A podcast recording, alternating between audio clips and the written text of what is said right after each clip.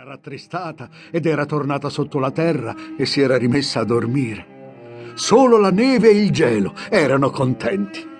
La primavera ha dimenticato questo giardino, disse la neve, e noi ci abiteremo tutto l'anno, concluse ridendo il gelo.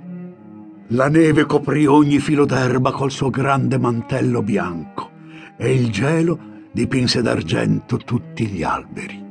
Poi invitarono il vento del nord, che venne di corsa, avvolto in una grande pelliccia, e soffiò così forte che lì intorno scoperchiò tutti i comignoli. Ah, questo paese mi piace molto, disse. Dobbiamo invitare anche la grandine. E la grandine venne e si abbatté sulle tegole della casa del gigante rompendole tutte. Poi si mise a scorrazzare all'impazzata per il giardino. Era vestita di grigio e aveva l'alito di ghiaccio.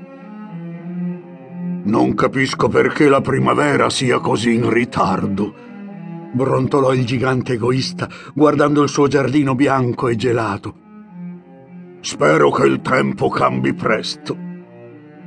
Ma la primavera non venne e nemmeno l'estate. L'autunno diede frutti d'oro a tutti i giardini, ma nemmeno uno al giardino del gigante. È troppo egoista, sentenziò l'autunno.